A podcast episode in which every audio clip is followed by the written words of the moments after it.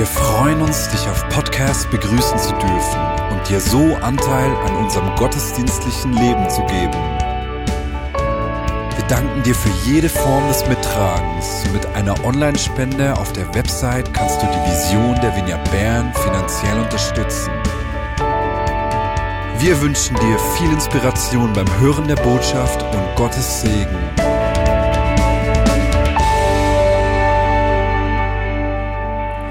Guten Abend miteinander. Herzlich willkommen auch den Podcast hören. Ich freue mich hier zu sein. Es wird ein guter Abend werden. Bei Jesus haben wir nie verloren. Da sind wir immer auf der Gewinnerseite. Und das wollen wir zusammen feiern heute Abend. Hey, lasst uns doch die Hände geben und wenn du ein bisschen schweißige Hände hast, dann denke einfach, das ist Salbung.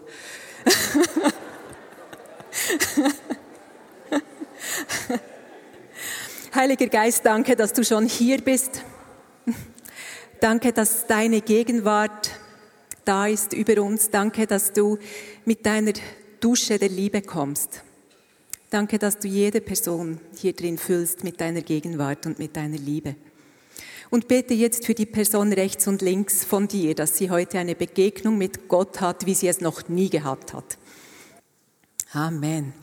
Der Titel der Predigt von heute Abend ist Geh vor meinem Angesicht und sei eine Ganze, sei ein Ganzer. Im 1. Mose 17.1 steht dieser Vers. Gott spricht hier zu Abraham, als er bereits 99 Jahre alt ist. Wer ist 99 Jahre alt oder älter? Ich sehe keine Hand. Hey, was wir daraus schließen können, Gott sprach zu Abraham, als er 99 Jahre alt war. Es ist nie zu spät. Es ist nie zu spät. Wenn du denkst, bei mir ist es zu spät, haha, da lache ich nur drüber. Wenn Gott zu Abraham sprach, als er 99 war, wie viel mehr wird er zu dir sprechen, da wo du heute stehst. Und das erwarte ich heute Abend, dass du diese Stimme hörst. Gott sagt, ich bin El Shaddai. Geh vor mir und sei untadelig oder eben ein Ganzer, eine Ganze. Abraham wird als Segen für die Nationen bezeichnet, als Vater der Nationen sogar. Und wir stehen heute noch als seine Nachfahren, als seine Kinder, stehen wir unter diesem Segen. Dieser Segen bedeutet auch, dass wir wiederum ein Segen für die Nationen sind. Stell dir vor, du und ich, wir sind ein Segen für die Nationen. Abraham war der Sohn des Terachs. Er war verheiratet mit Sarah. Damals hieß sie noch Sarai. Und sie sind kinderlos geblieben, all die vielen Jahre. Das war sicher schwer. Abrahams Familie, die kam ähm, ursprünglich aus Ur in Chaldea. Ihr seht hier eine Karte. Für mich ist es immer zu wichtig zu wissen, wo die Dinge stattfinden. Dieses Chaldea, das ist im heutigen Irak. Zusammen zogen sie dann dem Euphrat entlang, das war ein Handelsweg, zogen sie nach Haran. Und Haran liegt in der Türkei an der Grenze zu Syrien heute. Terach, der Vater von Abraham, starb dort in Haran. Und als Abraham 75 Jahre war, also etwas jünger als 99, mit 75 Jahren lesen wir, dass Gott das erste Mal sich ihm offenbart hat und zu ihm gesprochen hat. Wir lesen im 1. Mose 12, Verse 1 bis 3. Da sagt Gott zu Abraham, geh fort aus deinem Land, aus deiner Verwandtschaft und aus deinem Vaterhaus in das Land, das ich dir zeigen werde. Ich werde dich zu einem großen Volk machen, dich segnen und deinen Namen groß machen. Ein Segen sollst du sein. Ich werde segnen, die dich segnen, wer dich verwünscht, den werde ich verfluchen. Durch dich sollen alle Sippen oder alle Völker der Erde Segen erlangen. Hier geschieht etwas ganz Großes. Abraham erhält erstmals eine Verheißung. Und zwar eine Verheißung für viele Nachkommen, für eine große Familie. Ha, mit 75, kinderlos. Bitte sehr, was soll denn das? Da weiß doch jeder, da geht nichts mehr. Aber diese Verheißung kommt. du wirst viele Nachkommen haben.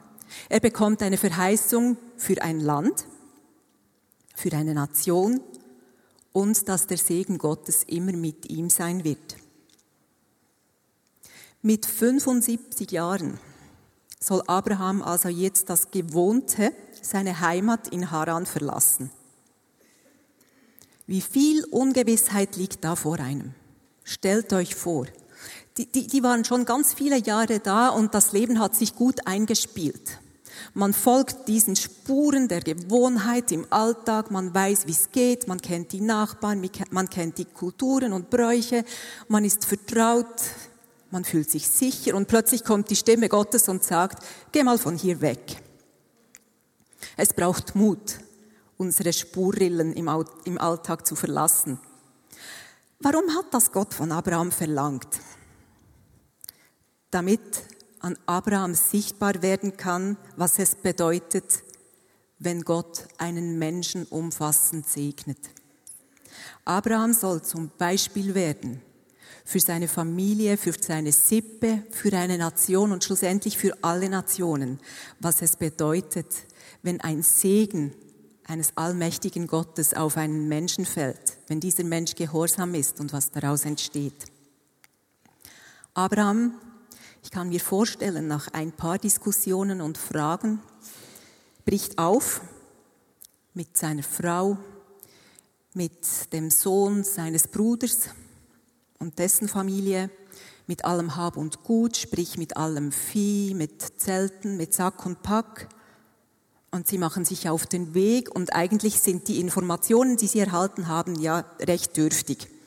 Also ich weiß nicht, ob da Gott mehr gesagt hat, aber ich stelle mir vor, dass nicht wirklich deutliche Informationen da waren. Also mir ist es auch schon so gegangen, wenn Gott gesprochen hat, setz dich mal in Bewegung und geh und du weißt noch nicht genau, wo du dann ankommst. Kennst du das auch? Jedenfalls gehorchte er. Und jetzt denkt man doch, Abraham ist gehorsam. Hey, ich meine, mit 75 Jahren nimmt er das auf sich und auf seine Familie. Da muss doch diese Verheißung sofort kommen, als Belohnung dieses Gehorsams. Aber nein, leider nicht. Die Geschichte geht anders weiter. Nur so als kleines Beispiel, sie ziehen da hinüber in das Land Kanaan und als sie endlich da sind, bricht dort eine Hungersnot aus. Und was bleibt ihnen übrig? Sie müssen nach Ägypten, weil es dort noch zu essen gibt und sie sind vorerst mal nicht mehr in diesem Land, das ihnen verheißen wurde. Und auch sonst, ich erzähle euch jetzt nicht alles, kommen da etliche Schwierigkeiten und Herausforderungen auf sie zu. Aber in all den Herausforderungen über längere Zeit ließ Gott Abraham nicht alleine. Einmal hat er sich Abraham gezeigt am Abend, als Abraham draußen saß und hat gesagt, schau mal an den Himmel, siehst du die Sterne? So viele Nachkommen will ich dir geben. Ich glaube, ich hätte mir auf den Schenkel geklopft und laut gelacht. Von Abraham lesen wir, er glaubte Gott. Und das wurde ihm als Gerechtigkeit angerechnet erzählt uns dann Paulus im Neuen Testament. Das beeindruckt mich wirklich. Er glaubte Gott in dieser Situation. Gott macht dann mit Abraham einen Bund, wo Abraham auch ein Opfer bringt. Und das erinnert uns schon zum ersten Mal an Jesus. Jesus hat für uns das Opfer gebracht. Wir haben auch einen Bund. Das Opfer ist gebracht, das Blut ist geflossen, wir sind gerecht gemacht. Aber die Warterei geht trotzdem weiter. Und irgendwann haben die beiden, respektive Sarai, die geniale Idee, wir helfen der Verheißung ein bisschen nach. Die ist ja da, die steht, die Verheißung. Also, was könnte man tun? Hm, Sarai hat eine jüngere Dienerin, also äh, Abraham, schlaf mal mit der Dienerin, vielleicht gibt's da was und tatsächlich, da entsteht was, nämlich Ismael. Es ist nicht der Sohn der Verheißung sondern der Sohn, der aus der eigenen Leistung entstanden ist. Und Ismael, der Vater des arabischen Volkes, der arabischen Völker, wird schlussendlich immer wieder zur Bedrohung für den Sohn der Verheißung. Wir lernen daraus, es ist keine gute Idee, Verheißungen selber nachzuhelfen. Meistens kommt das nicht gut heraus. Und jetzt, 24 Jahre später, als da, wo, wo Gott erstmals mit Abraham gesprochen hat, erscheint er ihm wieder. 24 Jahre später. Überleg mal, wo du gewesen bist vor 24 Jahren. So lange hat das gedauert, bis jetzt Gott wiederkommt und sich erneut offenbart bei Abraham. Wir lesen im 1. Mose 17, 1 bis 8. Als Abraham 99 Jahre alt war, jetzt sind wir bei dieser Stelle, erschien der Herr dem Abraham und sprach zu ihm, ich bin El Shaddai, geh vor mir und sei untadelig. Ich will meinen Bund stiften zwischen mir und dir und ich werde dich über alle Maßen mehren. Abraham fiel nieder auf sein Angesicht. Und Gott redete mit ihm und sprach, ich bin es. Siehe, das ist mein Bund mit dir. Da erinnerte ihn also, siehe, das ist mein Bund mit dir. Du wirst Stammvater einer Menge von Völkern.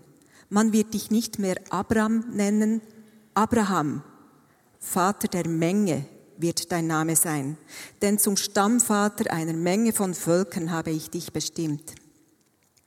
Ich mache dich über alle Massen fruchtbar und lasse dich zu Völkern werden. Könige werden von dir abstammen. Der wichtigste König stammt auch von Abraham ab. Das ist Jesus. Ich richte meinen Bund auf zwischen mir und dir mit deinen Nachkommen nach dir, Generation um Generation, einen ewigen Bund. Für dich und deine Nachkommen nach dir werde ich Gott sein. Dir und deinen Nachkommen nach dir gebe ich das Land, in dem du als Fremder weilst, das ganze Land Kanaan zum ewigen Besitz und ich werde für sie Gott sein. Hier bestätigt Gott also nochmals seinen Bund mit Abraham. Auf Gott ist Verlass. Er ist treu. Er weicht von seinem Plan nicht ab. Abraham oder eben Abraham erhält einen neuen Namen. Abraham bedeutet erhobener Vater. Das ist ein Ehrentitel. Und jetzt, in dem Moment, wird er zum Vater der Menge, der Menge der Völker. Er kriegt einen neuen Namen und somit auch eine neue Identität. Da, wo wir Gott begegnen, wo er mit uns spricht, wo eine ganz tiefe Begegnung entsteht, da passiert das oft, dass wir wie einen neuen Namen kriegen und eine neue Identität. Denn das Alte ist vergangen und etwas Neues hat begonnen. Ein neues Leben beginnt. Eine neue Berufung liegt auf unserem Leben.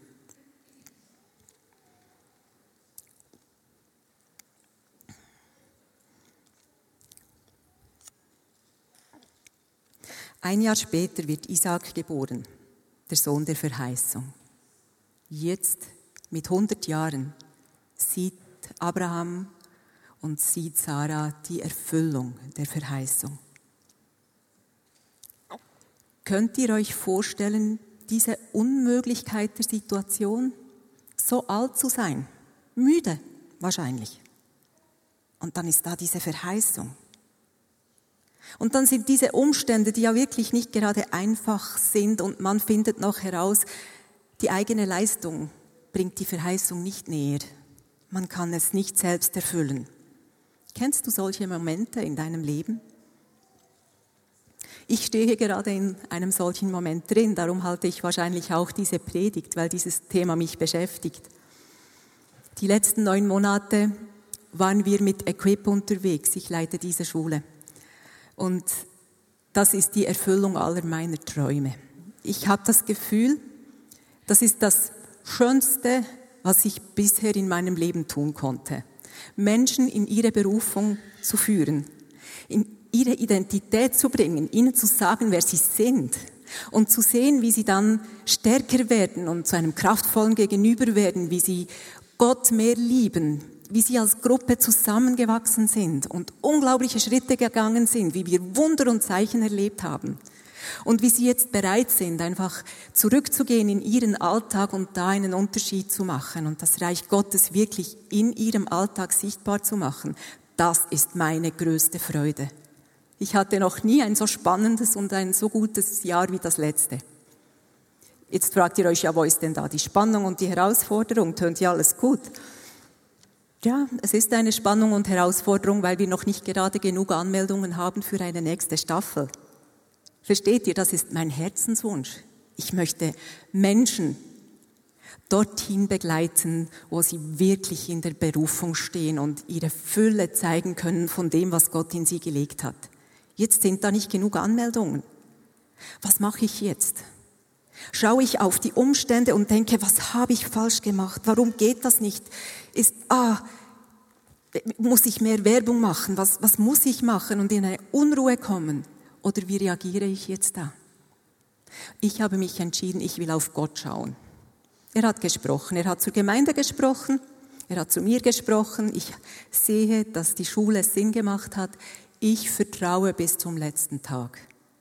Und dann wird es Zeit, auf, auf einen anderen Plan zu hören, den Gott mir schon zeigen wird und den er uns schon zeigen wird, falls es anders herauskommen sollte. Aber ich gehe in die Richtung weiter. Gott offenbart sich Abraham als El Shaddai, der allmächtige Gott, der liebevolle Herrscher, der alles in seiner guten Hand hält. Weißt du auch bei dir, wenn du solche Unmöglichkeiten hast heute, die Geschichte ist noch nicht fertig geschrieben. Du hast einen allmächtigen Gott, der bei dir ist, der zu dir steht, der den guten Plan in seiner Hand hält und der auch dich in seiner Hand hält und der den Plan und dich mal zusammenbringen wird. Vielleicht schaut es dann anders aus, als du dir das vorstellst, aber das macht nichts, weil sein Plan bleibt gut, seine Absichten bleiben gut. Und mich dünkt, als sei da Gott gekommen und habe den Abraham mal so in den Arm genommen und habe gesagt, hey Abraham, ich bin stolz auf dich. Du hast Großes gewagt. Und nun will ich Großes mit dir tun. Warum solche Warte- und Spannungszeiten? Wir sind Gott wichtiger als das, was wir tun. In solchen Spannungs- und Wartezeiten wird unser Charakter und unsere Persönlichkeit geformt. Hier zeigt es sich, worauf wir unseren Fokus haben. Eigentlich sind diese Warte- und Spannungszeiten die größte Chance, uns neu auf Gott auszurichten. Ich schaue weg von mir und ich schaue auf Gott und seine Möglichkeiten, auf seine Allmacht und nicht auf meine Möglichkeiten, die sind eh ziemlich begrenzt. Hoffnung und Glauben aus einer Beziehung heraus und nicht aus meiner eigenen Leistung. Und auf Jesus zu schauen, wenn die Umstände nicht so herrlich sind im Leben. Hm, genau da offenbart sich Jesus besonders gerne mit seiner Herrlichkeit, mit seiner Güte, mit seinem Herzen. Und das ist der Ort, wo Zuversicht in uns zu wachsen beginnt. Weißt du, deine Zuversicht im Glaubensleben, die wächst nicht da, wenn alles so durch Butter geht. Deine Zuversicht, dein Charakter und dein Glaube, deine Hoffnung, das müssen wir jetzt einfach mal annehmen. Die wachsen da, wo es schwierig ist. Und nicht in den guten Zeiten. Darum dürfen wir solche Spannungszeiten und schwierige Zeiten umarmen als eine Chance, einer Person näher zu kommen und diese Person anzuschauen und durch das Anschauen seines Gesichtes zu dem verändert zu werden, was er in uns gelegt hat. Und wirklich den Glanz seiner Herrlichkeit zu widerspiegeln, weil wir ihn dauernd anschauen. Und das kannst du mitten in der Wüste, das kannst du mitten in den schlimmsten Umständen, kannst du dich entscheiden, wohin du schaust. Ich muss mir das auch immer wieder sagen, das passiert nicht immer so von alleine. Das ist manchmal eine mega brutale Entscheidung. Weil jammern tue ich manchmal auch gerne, aber ehrlich gesagt, jammern tut nie gut. Ist nicht auferbauend, weder für mich noch für meine Umgebung. Auch wann.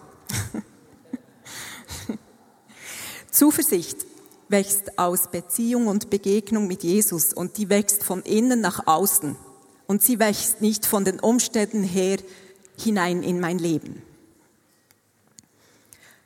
In diesen Momenten werden wir kraftvoller, ausdauernder und jetzt kommt das Paradoxe. In diesen Momenten können wir die wahre Freude entdecken und eine wahre Lebensleichtigkeit, wenn wir es schaffen, in solchen Momenten auf Jesus zu schauen und die Freude, die er hat, in uns aufzunehmen, dann werden wir uns immer freuen können. Und die Freude am Herrn ist unsere Stärke. Er ist gut. Er wird dich nicht im Stich lassen. Auch wenn es vielleicht so aussieht. Glaub dieser Lüge nicht, dass er dich vergessen hat. Das ist nicht wahr. Seine Worte und Verheißungen sind wahr. El Shaddai. Sollte ihm etwas unmöglich sein? Gehe vor meinem Angesicht, ist der nächste Punkt. Dieses Gehen heißt im Hebräischen Halak und bedeutet wandeln, gehen, sich bewegen oder kommen. Und vor mir oder vor meinem Angesicht kommt vom hebräischen Wort Panim und das bedeutet vor meiner Gegenwart, von meinem Angesicht in enger Verbundenheit. Also, was sagt da Gott Abraham? Sei mit mir unterwegs, setze dich in Bewegung. Leute, Glaube setzt uns in Bewegung. Bei, wenn du glauben willst, dann kannst du nicht stehen bleiben. Das geht gar nicht. Glaube bedeutet, in eine Richtung zu gehen, und zwar gerade auf Jesus zu. Und wenn wir auf Jesus zugehen, dann wird das von Herrlichkeit zu Herrlichkeit sein. Und Herrlichkeit bedeutet eben nicht immer, dass es einfach ist. Aber vielleicht seht ihr jetzt schon etwas von dem.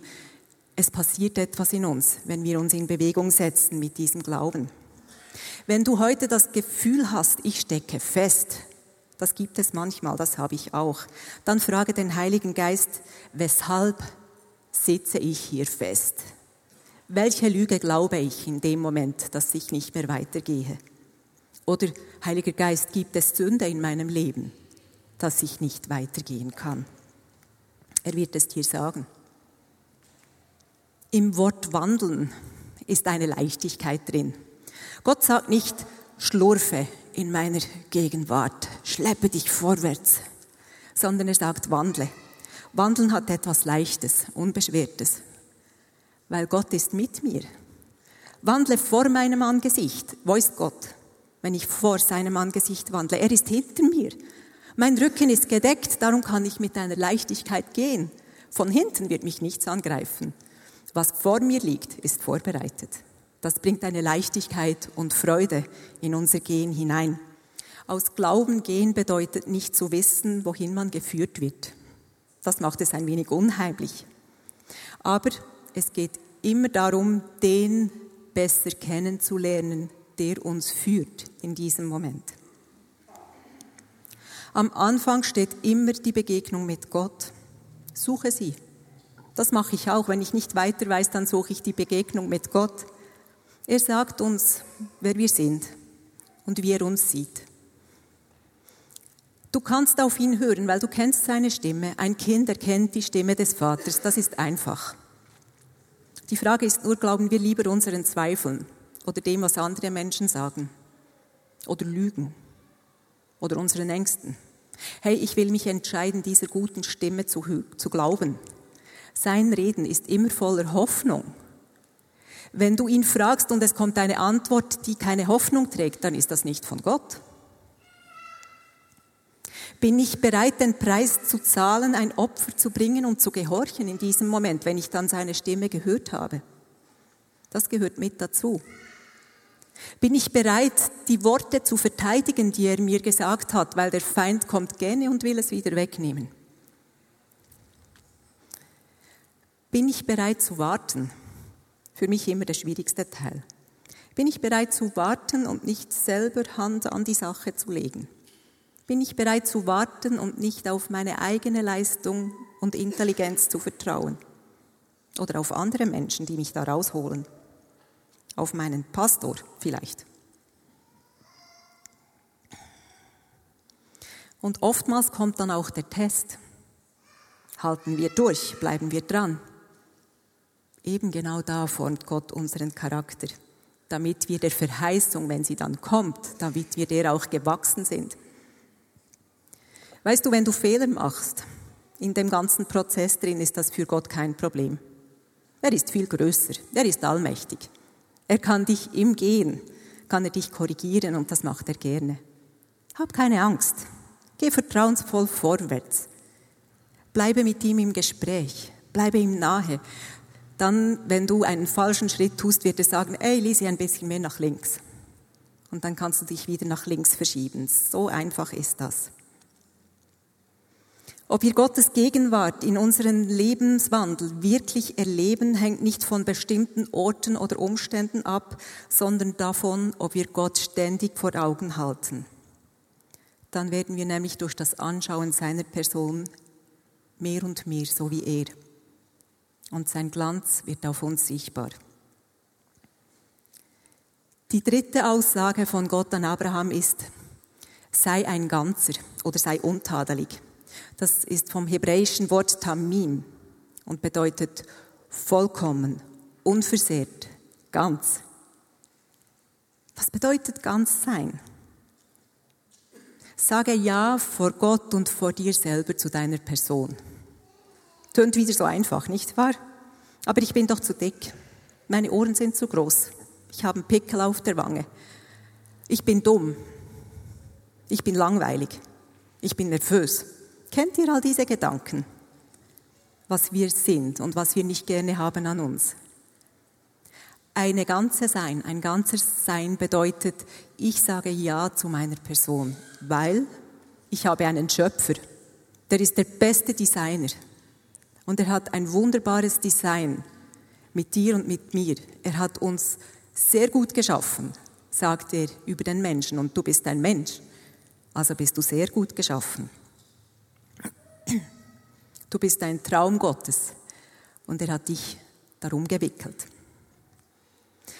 Du trägst natürlich auch eine Verantwortung für diese Ganzheit, so wie ein guter Gärtner Verantwortung für seinen Garten hat. Das bedeutet, wir tragen uns Sorge, weil wir sind ja etwas wert, wir sind sehr gut. Wir dürfen uns Sorge tragen. Es ist wichtig, dass wir mit uns selber versöhnt sind, mit unserem Körper, mit unserer Seele.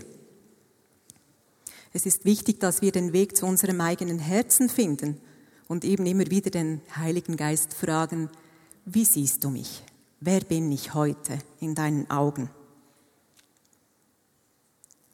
Und wenn wir dann so zu einem kraftvolleren Gegenüber werden, wird der Garten, den wir pflegen in uns, plötzlich zu einem Garten, wo auch andere Platz haben, wo andere Heilung, Erholung, Ruhe und Ausrichtung finden können.